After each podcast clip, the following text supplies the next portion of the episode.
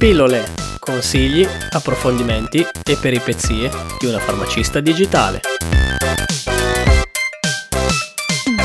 Ciao a tutti e benvenuti in questa nuova puntata di Pillole. Nella scorsa puntata abbiamo parlato di creme solari. Alice ci ha spiegato che cosa sono, per quale motivo servono e quali sono i fattori da tenere in considerazione per scegliere la crema solare più indicata a noi. Poi siamo entrati nel dettaglio e Alice ci ha parlato di che cos'è un fototipo e il fattore di protezione solare. Ma su questo argomento ho ancora qualche dubbio. Ciao a tutti e ciao Manuel. Prima di iniziare la nuova puntata sugli approfondimenti togliamoci tutti i dubbi. Nella scorsa puntata hai parlato di SPF, fattore di protezione solare, e non ho capito il calcolo che hai fatto. Io ero convinto che la protezione 30 proteggesse al 30% e la protezione 50 al 50%. Una crema con SPF ci protegge dai raggi solari UVB e il calcolo viene fatto in questo modo. Ad esempio, avere una crema con fattori di protezione 6 significa che quella crema fa passare un sesto delle radiazioni UVB. Quindi, se noi facciamo tutti i conti matematici, 1 diviso 6, che è uguale a 0,1666, in percentuale e con l'arrotondamento è circa il 17%. Quindi 100 meno 17 è uguale a 83%. Quindi una crema con SPF 6 ci protegge all'83%. Che poi sembra tanto, ma non è così perché contando che la protezione solare con SPF 6 è una protezione solare bassa e sotto al 6 si considerano le protezioni solari degli abbronzanti. Quindi se una crema solare con SPF 30 fa passare un trentesimo delle radiazioni UVB, 1 diviso 30 equivale a circa il 3%, 100 meno 3 97, quindi una protezione solare con SPF 30 ci protegge al 97%. Adesso proviamo a fare un altro conto, altro conto, altra corsa, una crema con SPF 50 quanto fa passare? Un cinquantesimo. 1 diviso 50 fa 2%, 100 meno 2 fa 98. La protezione 50 ci protegge al 98%. Benissimo, vi ricordo che poi per legge, anche se l'SPF riguarda gli UVB, con l'aumentare della protezione verso UVB aumenta anche la protezione verso UVA. Inoltre alcune protezioni solari dichiarano addirittura la protezione verso il visibile e gli infrarossi. Praticamente sono coloro i responsabili dei danni causati dal calore. Fatta questa premessa ricordo che la quantità adeguata di crema solare da applicare è di 2 mg per centimetro quadrato. Ovvio che da capire non è semplicissimo, ma approssimativamente per il viso sono necessari 2 grammi di crema solare spalmata circa ogni 2 ore. Poi bisogna intensificare l'applicazione se si suda e se si va in acqua e soprattutto se ci sono delle superfici riflettenti e si sta sotto il sole per un periodo prolungato.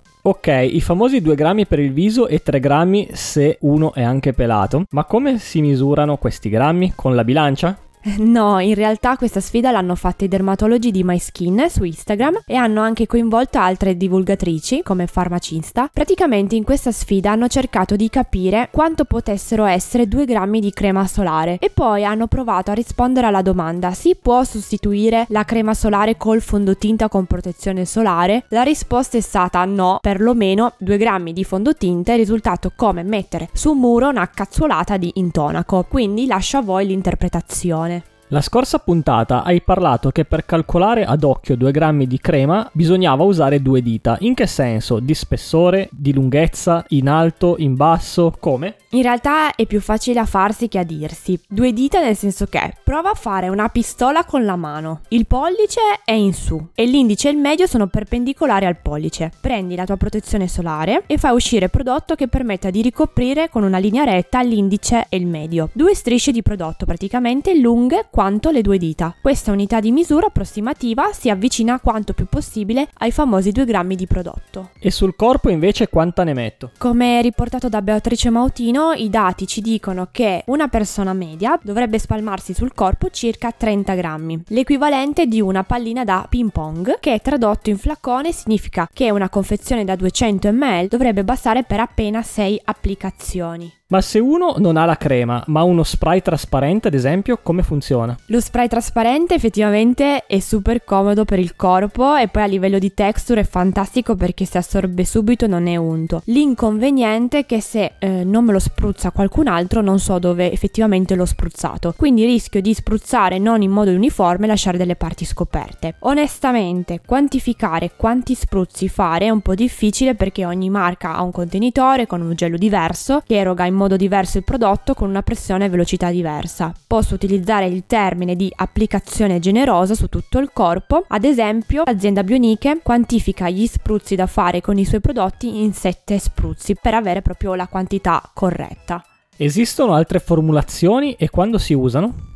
Sì, esistono diverse formulazioni, per esempio sul viso è preferibile mettere qualcosa di spalmabile, come una crema o un fluido, ma a seconda del tipo di pelle si hanno creme con texture ed eccipienti diversi. Le soluzioni a base di olio, spray o gel sono più indicate per pelli grasse e ricoperte da peluria. Le creme invece sono indicate per pelli secche e i latti solari sono un po' più facili da applicare sulla pelle e sono molto più freschi. Per il naso, le labbra e il contorno occhi si preferiscono gli stick perché risultano risultano le opzioni migliori. Per il corpo, ad esempio, esistono anche diverse formulazioni come lo spray seco, come abbiamo parlato prima, che ha una texture molto apprezzata soprattutto dai maschietti. Poi c'è il latte spray che necessita di essere un pochettino spalmato e ha una consistenza leggera e molto rinfrescante. Come si applica correttamente un solare? L'applicazione della protezione solare dovrebbe essere fatta a casa, da nudi e con calma, perché eh, bisogna fare tutto con calma prima di partire per montagna, spiaggia, mare, piscina. Meglio ancora se eh, l'applicazione viene fatta 30 minuti prima di esporsi al sole. A quanto ho capito, l'importante è applicare la protezione solare ogni due ore, se si suda o se ci si bagna. Poi bisogna evitare le ore più calde dalle 11 alle 16, soprattutto se si hanno bambini piccoli. I bambini e gli anziani sono i soggetti più a rischio. I bambini sotto l'anno non devono prendere assolutamente sole e devono essere tenuti all'ombra e protetti il più possibile con cappellini e indumenti freschi. Bambini più grandi possono prendere sole, ma bisogna proteggerli utilizzando protezioni solari adeguate, molto alte e soprattutto adatte al loro tipo di pelle. Meglio ancora se formulazioni waterproof, quindi resistenti all'acqua, anche perché i bambini tendono a trascorrere molto tempo in acqua. Le riapplicazioni poi del solare devono essere abbondanti e sistematiche. Possiamo fare altro per proteggerci dal sole oltre all'utilizzo delle creme solari?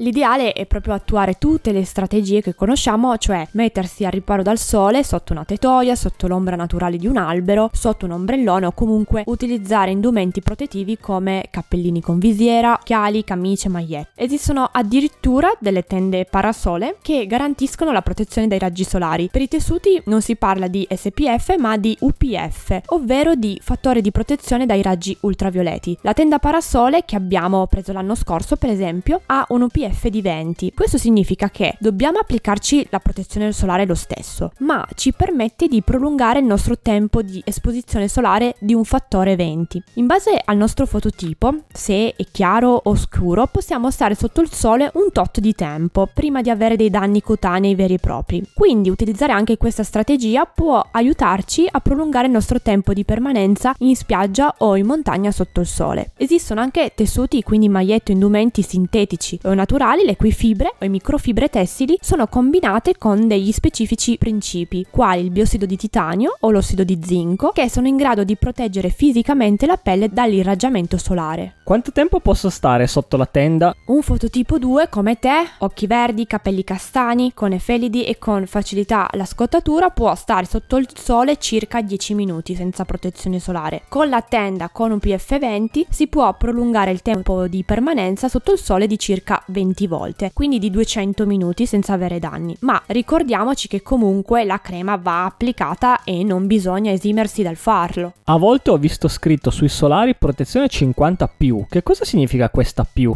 50 più significa che la protezione solare protegge un po' di più del 98%, si avvicina un po' di più alla cifra tonda, ma la copertura non arriverà mai alla cifra piena. Nel prodotto vengono utilizzati fattori di protezione solare fisici e chimici che permettono di schermare un po' di più la nostra pelle. Ci sono poi delle condizioni in cui utilizzare una protezione molto alta è assolutamente consigliato, ad esempio quando si hanno dei nei, tatuaggi, cicatrici, macchie, tumori della pelle pelle o keratosi attiniche. Ah, ecco, hai parlato di tatuaggi. Cosa facciamo se abbiamo un tatuaggio?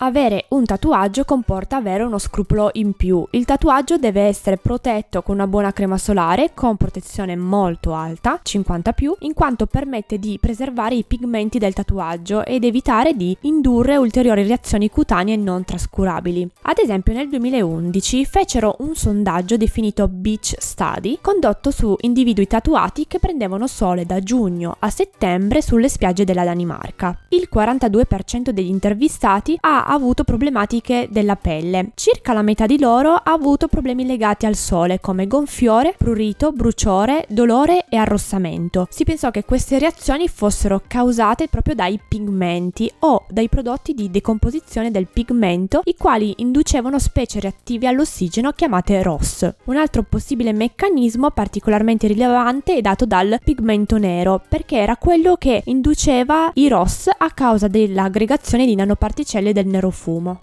Esistono protezioni solari specifiche per i tatuaggi? In commercio hanno creato linee ad hoc per la gestione del tatuaggio sotto il sole, la protezione è molto alta come vi dicevo 50 più, sono delle emulsioni ricche di sostanze nutrienti protettive sulla pelle tatuata. Abbiamo poi parlato di tatuaggi, comunque ricordiamoci che esistono poi protezioni solari ad hoc per la prevenzione delle keratosi attiniche e di alcune tipologie di tumori cutanei. Su questo discorso sicuramente molto più delicato lascerei però il consiglio e la valutazione da parte di un dermatologo. Grazie Alice per aver approfondito questo tema, anche se ci sarebbero ancora tantissime domande da farti. Per il momento è tutto. Seguiteci sulla pagina Instagram Sorry I am a Pharmacist e se avete qualche domanda potete farcela lì. Inoltre vi ricordiamo di iscrivervi a questo podcast. Per farlo trovate tutte le informazioni sul sito web www.pillolepodcast.it. Ah, ecco, prima dei saluti finali vorrei ancora fare i complimenti a Rosanna, Marta e Nico per aver vinto il giveaway 1000. Seguiteci perché sicuramente ne organizzeremo altri in futuro. Ancora un saluto a tutti e alla prossima puntata. Ciao. Ciao.